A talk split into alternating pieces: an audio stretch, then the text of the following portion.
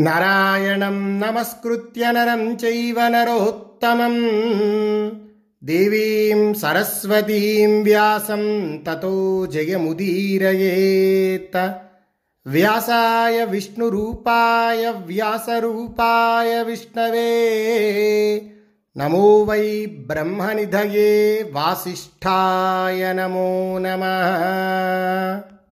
స్వయంవరం జరుగవలసిన శుభతిథి నాడు భీమమహారాజు స్వయంవరానికి వచ్చిన భూపతులందరినీ స్వయంవర ప్రదేశానికి ఆహ్వానించాడు. ఆహ్వానం విన్న రాజులందరూ మదన పీడితులై దమయంతి మీది కోరికతో అతి వేగంగా స్వయంవర ప్రదేశానికి చేరారు. సువర్ణ స్తంభాలతో మనోహరంగా ప్రకాశిస్తూ కాంతిమంతమైన తోరణాలు గల ముఖద్వారంతో విరాజిల్లే స్వయంవర సభారంగాన్ని పర్వత గుహలోకి మహాసింహాలు ప్రవేశించినట్లు రాజులంతా ప్రవేశించారు. స్వయంవర సభలో రకరకాల ఆసనాలున్నాయి. సురభిల పుష్పమాలలు మణికుండలాలు ధరించి రాజులంతా ఆ ఆసనాలపై కూర్చున్నారు. రాజన్యులతో నిండిన ఆ సభాస్థలి నాగులతో ఉన్న పాతాళం వలె పెద్ద పులులతో నిండిన పర్వత గుహ వలె శోభిల్లింది. స్వయంవర సభలో ఉన్న మహారాజుల దృఢమైన బాహువులు ఇనుప గుదియల వలె ఉన్నాయి. నున్నగా మెరిసే వారి ఆకారాలు ఐదు తలల సర్పాల్లా కనబడుతున్నాయి. ముంగురులు చక్కని నాసికలు విశాలమైన కనులు తీర్చిదిద్దిన కనుబొమలు కలిగిన రాజన్యుల ముఖాలు ఆకాశంలోని నక్షత్రాల వలె ప్రకాశిస్తున్నాయి. శుభానన అయిన దమయంతి తన శరీరలావణ్యంతో రాజుల కన్నులను మనస్సులను ఆకర్షిస్తూ స్వయంవర మండపంలో అడుగుపెట్టింది రాజశ్రేష్ఠుల దృష్టి ఆ దమయంతి శరీర సౌందర్యంపై బడి అచటనే నిలిచిపోయింది. రాజులందరూ ఆమె సౌందర్యాతిశయాన్ని చూసి నిశ్చేష్టులయ్యారు. ఆ తరువాత రాజుల యొక్క పేర్లు చెప్పి వారిని గురించి వివరించే సమయంలో దమయంతి ఒకే ఆకృతి గల ఐదుగురు వ్యక్తులను చూసింది. ఒకే రూపంలో ఉన్న వారందరినీ చూసి దమయంతి వారిలో నిజమైన నలమహారాజు ఎవరో తెలుసుకోలేకపోయింది. అంటే ఇక్కడ నలదమయంతుల ప్రేమ ఎంత గొప్పదో పరీక్షించడానికి నలుగురు దేవతలు ఇంద్రుడు వరుణదేవుడు యముడు అగ్నిదేవుడు. వీళ్ళ నలుగురు నలుడి రూపాల్లోనే ప్రత్యక్షమయ్యారు అక్కడ స్వయంవరంలో. అంటే వీళ్ళ నలుగురు ప్లస్ నలమహారాజు. ఐదుగురు ఒకే రూపంలో కనబడుతున్నారు ఇప్పుడు దమయంతికి. ఆ ఐదుగురిలో ఎవరిని చూసినా ఆమెకు నలమహారాజుగానే తూచింది. అప్పుడు ఆమె విచారిస్తూ తన బుద్ధితో ఎవరు దేవతలు ఎవరు నలమహారాజు ఎలా తెలుసుకోవాలి అని దుఃఖిస్తూ ఆలోచించింది. శృతాని దేవలింగాని తర్కయామాస భారత దేవానాం యాని లింగాని స్థవిరేభ్య శ్రుతాని మే. తానేహ తిష్టతాం భూమౌ ఏకస్యాపి నలక్షయే సా వినిశ్చిత్య బహుధా విచార్య చ పునః పునః. పెద్దవారు చెప్పగా దేవతలకు ఉండవలసిన లక్షణాల గురించి విన్నాను. ఆ లక్షణాలలో ఏ ఒక్కటి కూడా భూమిపై ఉన్న వీరిలో కనిపించటం లేదే. ఇలా అనేక పర్యాయాలు బహువిధాల ఆలోచించిన దమయంతి దేవతలను శరణు వేడడానికి ఇదే సమయమని భావించింది. చేతులు జోడించి అంజలి ఘటించి వాచ మనసా దేవతలకు నమస్కరించి వినయ విధేయలతో దమయంతి దేవతలను ప్రార్థించింది.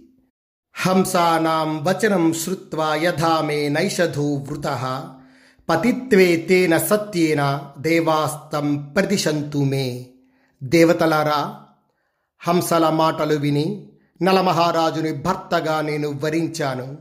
నా మాట దక్కించి ఆ నలుణ్ణి నాకు ప్రసాదించండి. దేవతలారా యథార్థంగా నేను మనస్సుతో గాని వాక్కుతో గాని మరొకరిని భావింపను అనేది సత్యమగితే ఆ సత్యంతో నలుణ్ణి నాకు ఇచ్చెదురుగాక. దేవతల చేతనే నలమహారాజు నాకు భర్తగా కూర్చబడినాడు. ఇది సత్యం. కాబట్టి నలుణ్ణి నాకు ప్రసాదించండి.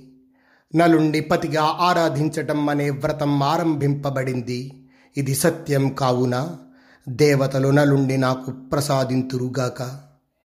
పుణ్యశ్లోకుడైన నలమహారాజును నేను గుర్తించడానికి తగినట్లు లోకపాలురైన మీరు మేమీ స్వీయ రూపాలను పొందుదురుగాక.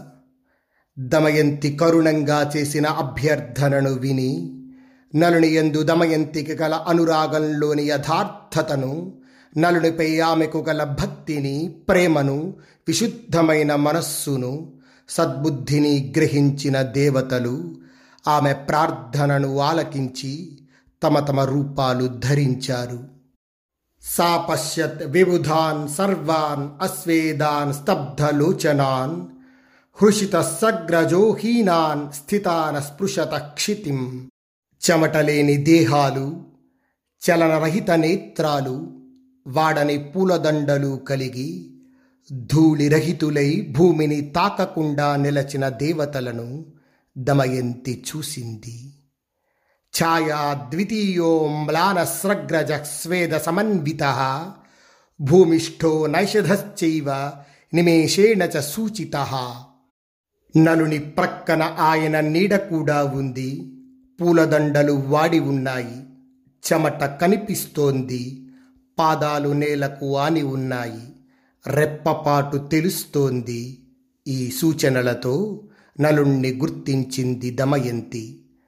దేవతలను పరిశీలనగా చూసి పుణ్యశ్లోకుడైన నలుణ్ణి చూసి భీమరాజు పుత్తిక దమయంతి ధర్మబద్ధంగానే నిషధరాజైన నలుణ్ణి వరించింది.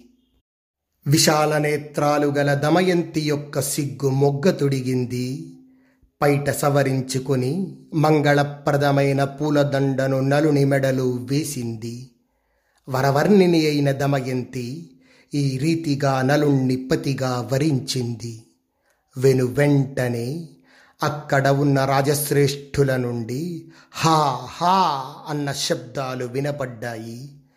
ఆశ్చర్యంతో నలమహారాజును ప్రశంసిస్తున్న దేవతల నుండి మహర్షుల నుండి బాగు బాగు అనే శబ్దాలు వినిపించాయి. ఉత్తమ స్త్రీ అయిన దమయంతిని వీరసేన సుతుడైన నలమహారాజు సంతుష్టమైన అంతరాత్మతో ఊరడించాడు. దేవతల ఎదుట నన్ను నీవు భర్తగా పొందావు.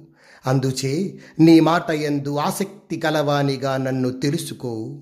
దమయంతి నా ఈ దేహంలో ప్రాణాలు ఉన్నంత వరకు నీ విషయంలో ప్రేమతోనే ఉంటాను. ఈ నిజాన్ని నీకు తెలియజేస్తున్నాను. కృతాంజలియై దమయంతి కూడా తన వాక్కులతో అభినందించింది. పరస్పర అనురక్తులై నూతన వధూవరుడైన నలదమయంతులు అగ్నిహోత్రునితో పాటు ఆ దేవతలనే ఆ సమయంలో శరణు పొందారు. దమయంతి నలుణ్ణి వరించినందుకు మహాత్ములైన లోకపాలురు సంతోష స్వాంతులై నలమహారాజునకు ఎనిమిది వరాలు ప్రసాదించారు. प्रत्यक्षदर्शनं यज्ञे गतिं चानुत्तमां शुभां नैषधाय ददौ शक्रः प्रीयमाणश्यचीपतिः अग्निरात्मभवं प्रादाद् यत्र वाञ्छति नैषधः। लोकानात्मप्रभांश्चैव ददौ तस्मै हुताशनः। यमस्त्वन्नरसं प्रादात् धर्मे च परमां स्थितिम्। अपां पतिरपां भावं यत्र वाञ्छति नैषधः। సృజత్తోత్తమగంధాఢ్యా సర్వే చ మిథునం దదుహు శచీపతి అయిన దేవేంద్రుడు సంతోషించి నలమహారాజుకు శుభప్రదమైన అత్యుత్తమ గతిని యజ్ఞాలు చేసే సమయాన తమ ప్రత్యక్ష దర్శనాన్ని అనుగ్రహించాడు. నలుడు కోరిన చోట తానుండేటట్లుగా అగ్నివరాన్ని ఇచ్చాడు. అంతేకాదు నలునకు తన కాంతిగల లోకాలను ప్రసాదించాడు. యముడు అన్నరసాన్ని ధర్మమందు ఉత్తమ స్థితిని ప్రసాదించాడు. వరుణదేవుడు నలుడు కోరిన చోట జల సమృద్ధిని అనుగ్రహించాడు.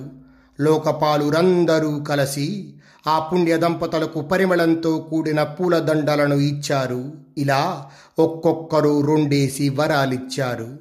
దేవతలు నలునకు ఇలా వరాలను ప్రసాదించి దేవలోకానికి వెళ్ళారు. రాజులంతా దమయంతి వివాహానికి సంతోషించి తమ తమ నగరాలకు తిరిగి వెళ్ళారు. స్వయంవరానికి వచ్చిన రాజులంతా తిరిగి వెళితే భీమరాజు ఎంతో సంతోషించి నలదమయంతుల పెండ్లి వైభవంగా జరిపించాడు. నిషద్ధ దేశాధిపతి నలమహారాజు తాను కోరుకున్నట్లుగా కొంతకాలం విదర్భలో ఉండి భీమరాజు అనుమతితో భార్యా సహితుడై తన నగరానికి వెళ్ళాడు. పుణ్యశ్లోకుడైన నలమహారాజు నారీరత్నమైన దమయంతిని పొంది శచీదేవితో ఉన్న దేవేంద్రుని వలె దమయంతితో ఆనందించాడు. మిక్కిలి సంతుష్టుడైన నలమహారాజు సూర్యుని వలె ప్రకాశిస్తూ వీరుడై ధర్మ మార్గాన పరిపాలన చేస్తూ ప్రజలను రంజింపచేశాడు యయాతి మహారాజు వలె ధీమంతుడైన నలుడు భూరి దక్షిణలతో ఇతర క్రతువులతో పాటు అశ్వమేధ యాగాన్ని కూడా చేశాడు. రమణీయమైన వనాల్లో ఉద్యానవనాల్లో దేవతుల్యుడైన నలుడు దమయంతితో సహా విహరించాడు. అనంతరం నలమహారాజుకు దమయంతి ఎందు ఇంద్రసేనుడనే కుమారుడు ఇంద్రసేన అనే పుత్తిక జన్మించారు. ఈ విధంగా నలమహారాజు యజ్ఞాలు చేస్తూ విహరిస్తూ వసుధాదిపుడుగా సిరి సంపదలతో తులతుగేటట్లు పృథ్వీని పరిపాలించాడు. వృతేతు నైషధే భైమ్య లోకపాల మహోజస యాంతో దదృశురాయాంతం ద్వాపరం కలినాసహ దమయంతి నలుణ్ణి వరించిన తర్వాత లోకపాలురు తిరిగి వెళ్తూ కలితో కలిసి వస్తున్న ద్వాపరుణ్ణి చూశారు. అప్పుడు ఇంద్రుడు కలిని చూసి ఆ కలితో మాట్లాడుతున్నాడు. ద్వాపరేణ సహాయేన కలే బ్రూహి క్వయాస్యసి కలి ద్వాపరునితో కలిసి ఎచ్చటకు ఎందుకు వెళ్తున్నావో చెప్పు ఇలా దేవేంద్రుడు అడిగేసరికి అప్పుడు కలి అన్నాడు తతో బ్రవీత్ కలిం శక్రం దమయంత్యా స్వయంవరం గత్వా హి వరైష్యేతాం మనోహి మమతాంగతం మహేంద్ర నా మనస్సు దమయంతి ఎందు లగ్నమైంది దమయంతి స్వయంవరానికి వెళ్ళి ఆమెను వరిస్తాను. ఇలా కలి పలికేసరికి ఇంద్రుడు పెద్దగా నవ్వి కలి దమయంతి స్వయంవరం పూర్తయింది. మా సమక్షంలోనే దమయంతి నలమహారాజుని భర్తగా వరించింది. ఇలా దేవేంద్రుడు కలితో చెప్పేసరికి క్రోధంతో కలి దేవతలను దగ్గరకు పిలిచి ఆ దేవతలతో మాట్లాడుతున్నాడు. దేవానాం మానుషం మధ్యే యత్సా పతిమవిందత తతస్తస్యా భవేన్యాయ్యం విపులం దండధారణం దేవతల మధ్య ఒక మానవుణ్ణి దమయంతి పతిగా స్వీకరించటమా అందులకామె పెద్ద శిక్ష పొందటమే న్యాయం ఇలా కలిపురుషుడు పలికేసరికి కలిమాటలు విని దేవతలన్నారు కాచ సర్వగుణోపేతం నాశ్రయేత నలం నృపం యో వేద ధర్మనఖిలాన్ యథావచ్చరిత వ్రత కలి మేము అనుమతిస్తేనే దమయంతి నలుణ్ణి వరించింది. సకల గుణోపేతుడైన నలమహారాజును ఏ స్త్రీ వరించకుండా ఉంటుంది? నలమహారాజు సకల వేద ధర్మాలు తెలిసినవాడు ధర్మ మార్గంలో ప్రవర్తించటమే అతని వ్రతం. నాలుగు వేదాలను అధ్యయనం చేశాడు. కలి అతని గృహంలో జరిగే యజ్ఞాల్లో దేవతలు నిత్య తృప్తులై ఉంటారు. అహింసా నిరతుడు సత్యాన్నే పలుకుతాడు దృఢవ్రతుడు. సమర్థత ధైర్యం జ్ఞానం తపస్సు శౌచం దండోపాయం శాంత స్వభావం లోకపాలులతో సమంగా నలమహారాజులో ఉన్నాయి. ఇట్టి మహారాజును ఎవరైనా శపించాలనుకుంటారా? అట్టివాడు తన్ను తాను శపించుకొని తన్ను తాను చంపుకునే మూర్ఖుడే అవుతాడు. మంచి గుణాలు కలిగిన నలుండి శపించడానికి సిద్ధపడిన వారిని అతి క్లిష్టమైన నరకంలో లోతైన నదిలో ముంచుతారు. ఇలా దేవతలు కలికి ద్వాపరునికి చెప్పి స్వర్గానికి వెళ్ళారు. దేవతలు వెళ్ళిన తర్వాత ద్వాపరునితో కలి ద్వాపరా నలుని మీద కోపం చంపుకోలేకపోతున్నాను. నేను నలునిలో నివసిస్తాను ఆవేశిస్తాను. నలుణ్ణి రాజ్య భ్రష్టునిగా చేసి దమయంతితో సుఖపడకుండా చేస్తాను. నీవు కూడా పాచికలను ఆవహించి నాకు సహాయపడు అని కలి ద్వాపరుణ్ణి కోరాడు.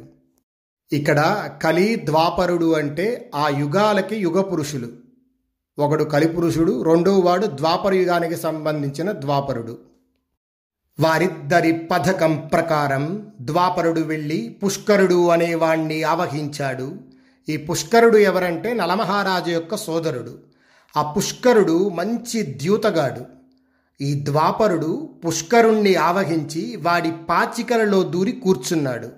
మీరు బాగా గమనిస్తే ఎవరెవరు ఈ జన్మలో ఎవరుగా పుట్టారో మనం ముందు చెప్పుకున్నాం. అలాగే ఈ పుష్కరుడు యొక్క అంశే శకుని. ద్వాపరునితో ఒప్పందం చేసుకున్న తరువాత కలి నిషధ మహారాజైన నలమహారాజు దగ్గరకు వెళ్ళాడు. కలి నిషధ నగరం చేరి అవకాశం కోసం వేచి ఉన్నాడు. పన్నెండవ సంవత్సరంలో కలికి అవకాశం ఏర్పడింది. కలి ఎందుకు సులభంగా ఆవహించలేదంటే నలమహారాజులో నలుడు ధర్మాచారపరాయణుడు. ఆయన ధర్మం తప్పనివాడుగా ఉన్నంతకాలం కలి ఆయనలో ప్రవేశించలేదు. కృత్వా మూత్రముపస్పృశ్య సంధ్యామన్వస్త నైషధ అకృత్వా పాదయో శౌచం తత్రైనం కలిరా విశత్. నలమహారాజు ఒకనాడు మూత్ర విసర్జన చేసి కాళ్ళు కడుక్కోకుండా సంధ్యోపాసన చేశాడు. ఇదే సమయాన అశుచి అయిన నలునిలో కలి ప్రవేశించాడు. కలి ప్రవేశించిన దగ్గర నుంచి బుద్ధి మారిపోయింది. ఆ అదును కనిపెట్టి పుష్కర మహారాజు నలుండి ద్యూతానికి పిలిచాడు. విఘ్నుడైన నలమహారాజు ఆ ఆహ్వానాన్ని విని ఊరుకోలేకపోయాడు. దమయంతి చూస్తూ ఉండగానే పందెం వేయటానికి సిద్ధపడ్డాడు. ఇద్దరూ ద్యూతంలో కూర్చున్నారు. పుష్కరుడు పాచికలు వేస్తున్నాడు. అవి ద్వాపరుడు ఆవహించిన మాయా పాచికలు కదా. పాచికలు వేసిన ప్రతిసారి నలుడు ఊడిపోతున్నాడు. హిరణ్యస్య సువర్ణస్య యానయుగ్యస్య వాససాం. ఆవిష్ట కలినా ద్యూతే జీయతే స్మనలస్తదా తమ క్షమదసమ్మతం సుహృదాం నతు కశ్చన. నివారణే భవశ్చక్త దివ్యమానమరిందమం. అప్పుడు దమయంతి దుఃఖంతో శోకతప్తమైన మనస్సుతో కన్నీటితో గద్గద స్వరంతో నలమహారాజుతో మాట్లాడుతుంది. రాజన్ పౌరజనోద్వారిత్వాం దిదృక్షరవస్థిత మంత్రిభిస్సహిత సర్వై రాజభక్తి పురస్కృత. మహారాజా పురజనులందరూ మంత్రులతో కలిసి రాజభక్తితో తమ దర్శనార్థమై వచ్చి ద్వారం దగ్గర ఉన్నారు. వారిని మీరు చూడాలి. ఇలా దమయంతి నలమహారాజుతో పలుమార్లు చెప్పింది. కలి ఆవేశించిన నలుడు అలా విలపిస్తున్న దమయంతితో ఏమీ మాట్లాడలేదు. మంత్రులు పురజనులు అంతా ఇక ఇతడు మనకు దక్కడు అనుకొని దుఃఖార్తులై సిగ్గుతో తమ ఇళ్ళకు వెళ్ళిపోయారు. అలా పుష్కరునకు నలునకు ఎన్నో నెలల పాటు పాచికలాట సాగింది. పుణ్యశ్లోకుడైన నలుడు పరాజితుడయ్యాడు. ఆ తర్వాత దమయంతి జూదంలో పిచ్చి పట్టిన వాని వలె ఉన్న పుణ్యాత్ముడైన నలుండి చూసి భయము శోకము కలిగిన కనబడనీయక స్థిమితంగా నల విషయంలో తన కర్తవ్యాన్ని గురించి ఆలోచించింది. దమయంతి పాపాన్ని శంకిస్తూనే నలునికి ప్రియం చెయ్యాలని కోరి నలుడు సర్వస్వాన్ని పోగొట్టుకున్నట్లు తెలిసి యశోవతి హితురాలు సర్వ విషయాలలోనూ నేర్పరి తమ పట్ల అనురాగం కలది మాటకారి అయిన పరిచారక బృహత్సేనను ఉద్దేశించి దమయంతి మాట్లాడుతుంది. బృహత్సేనే వ్రజామాత్యాన్ ఆనాయ్య నలశాసనాత్ ఆ చక్ష్వమధృతం ద్రవ్యం అవశిష్టంచ యద్వసు. బృహత్సేన మంత్రులను రావించి జూదంలో పోయినది కాక మిగిలిన ధనం ఎంతో తెలుపమని రాజాజ్ఞగా చెప్పు. ఇలా దమయంతి పలికేసరికి అప్పుడు మంత్రులందరూ నలుని శాసనాన్ని విని మన అదృష్టం ఎట్లున్నదో అని మహారాజును చేరారు. వారందరూ రెండవ పర్యాయం దమయంతి చెంతకు వచ్చారు. దమయంతి కూడా మరోసారి నలునకు నివేదించింది కానీ నలమహారాజు ఆమోదించలేదు. జూదాన్ని ఆపలేదు. తన మాటను ఆమోదించని భర్తను చూసి దమయంతి సిగ్గుతో అంతఃపురానికి వెళ్ళింది. జూదం నలునకు ప్రతికూలంగా ఉన్నట్లు నలుని సర్వస్వం హరింపబడినట్లు తెలిసింది. బృహత్సేనను పిలిచి వెంటనే నలుని ఆజ్ఞగా తెలిపి రథసారథి అయిన వాష్ణేయుణ్ణి తీసుకొని రమ్మని పంపింది దమయంతి. ఆ దమయంతి మాటలు విన్న బృహత్సేన వాష్ణేయుణ్ణి తీసుకొని వచ్చింది. ఆప్తులైన పురుషులతో ఉన్న వాష్ణేయునితో దేశకాల పరిస్థితులను ప్రాప్తకాలాన్ని గుర్తించిన దమయంతి సాంత్వన వాక్కులతో మాట్లాడుతుంది. జానీషేత్వం యథా రాజా సమ్యగ్ వృత్త సదా త్వయి తస్య త్వం విషమస్థస్య సాహాక్యం కర్తుమర్హసి. వార్ష్ణేయ మహారాజు మంచి స్థితిలో ఉన్నప్పుడు నీ విషయంలో ఎలా ఉండేవారో నీకు తెలుసు కదా. విషమ స్థితిలో ఉన్న మహారాజునకు సహాయం చేయడానికి నీవే తగినవాడవు. పుష్కరుని చేతిలో ఓడిపోయినప్పుడల్లా మహారాజునకు పాచికలాటపై ఆసక్తి పెరుగుతోంది. పుష్కరుని పాచికలు అతనికి అధీనాలై ప్రవర్తిస్తున్నాయి. నలుని పాచికలు అభిష్టానికి వ్యతిరేకంగా పడుతున్నాయి. మహారాజు తనవారి మాటలను మిత్రుల మాటలను చివరకు నా మాటలను జూదంపై వ్యామోహంతో పెడచెవిని పెడుతున్నారు. ఈ విధంగా మా మాటలను అభినందించకపోవటం కేవలం మహాత్ముడైన మహారాజు దోషమని నేను భావింపను. ఎందుకు రాజు మోహంతో నా మాట కూడా వినటం లేదు. సారథి నా మనస్సు నిర్మలంగా లేదు. ఎప్పుడైనా భావం కూడా మారవచ్చు. కానీ నిన్నిప్పుడు శరణు వేడుతున్నాను. నా మాట ప్రకారం చేయి. నలునకు ప్రీతిపాత్రమై మనోవేగంతో వెళ్ళే గుర్రాలను రథానికి పూంచి మా పిల్లలైన ఈ ఇంద్రసేనుణ్ణి ఇంద్రసేనను రథంపై కూర్చుండబెట్టి కుండిన నగరానికి తీసుకుని వెళ్ళాలి. నా తల్లిదండ్రుల చెంత ఈ పిల్లలిద్దరినీ ఉంచి రథాశ్వసహితంగా నీవు యథేచ్ఛగా అక్కడే ఉండు. లేదంటే మరెక్కడికైనా వెళ్ళు. ఇలా దమయంతి సారథితో మాట్లాడేసరికి నలసారథి అయిన వార్ష్ణేయుడు దమయంతి చెప్పిన విషయాన్నంతా నలమహారాజు యొక్క ముఖ్యమైన మంత్రులకు నివేదించాడు. మంత్రులతో కలిసి చర్చించి ఒక నిర్ణయానికి వచ్చి వారి అనుమతిని పొంది వార్ష్ణేయుడు పిల్లలిద్దరినీ రథంపై ఎక్కించుకొని విదర్భకు వెళ్ళాడు. వార్ష్ణేయుడు విదర్భ చేరి భీమమహారాజునకు నలుని విషయాన్ని తెలిపి ఇంద్రసేనను ఇంద్రసేనుణ్ణి వారి చెంతనే ఉంచి గుర్రాలను రథాన్ని కూడా కుండిన నగరంలోనే వదిలి తిరిగి తిరిగి వాష్ణేయుడు అయోధ్యకు వెళ్ళాడు. దుఃఖంతో వాష్ణేయుడు ఋతుపర్ణ మహారాజు చెంతకు చేరాడు. వారికి రథసారథి అయి జీవన భృతిని పొందాడు. తతస్తు యాతే వార్ష్ణేయే పుణ్యశ్లోకస్య దీవ్యత పుష్కరేణ హృతం రాజ్యం యచ్చాన్యద్ వసు కించన. వార్ష్ణేయుడు విదర్భకు వెళ్ళిన తర్వాత పుష్కరుడు నలుని రాజ్యము ఇతర ధన సంపదలు కూడా ఏ కొంచెము మిగల్చకుండా హరించాడు.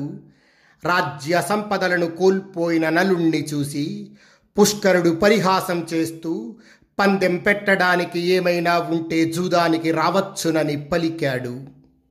శిష్టాతే దమయంత్యేక సర్వమన్యజ్జితం మయా దమయంత్యా పణం సాధు వర్తతాం యది మన్యసే. నీకు దమయంతి మాత్రమే మిగిలి ఉంది మిగిలినదంతా నాచే జయింపబడింది. దమయంతిని పణంగా పెట్టే తలంపు ఉంటే ఆట సాగించు. పుష్కరుడు ఈ విధంగా అనగానే నలుని హృదయం కోపంతో కోసేసినట్లయింది. అయినా పుష్కరిణితో ఏమీ అనలేదు. తర్వాత యశస్వి అయిన నలుడు ఎంతో కోపంతో తన శరీరం మీద ఉన్న ఆభరణాలన్నింటినీ తొలగించాడు. నలమహారాజు సకల సంపదలను వదలి ఒకే బట్ట చుట్టుకొని మిత్రులకు దుఃఖాన్ని పెంచుతూ బయలుదేరాడు. స్వస్తి ప్రజాభ్య పరిపాలయంతాం న్యాయేన మార్గేణ మహీం మహిషా గోబ్రాహ్మణేభ్య శుభమస్తు నిత్యం లోకా సమస్తా సుఖినో భవంతు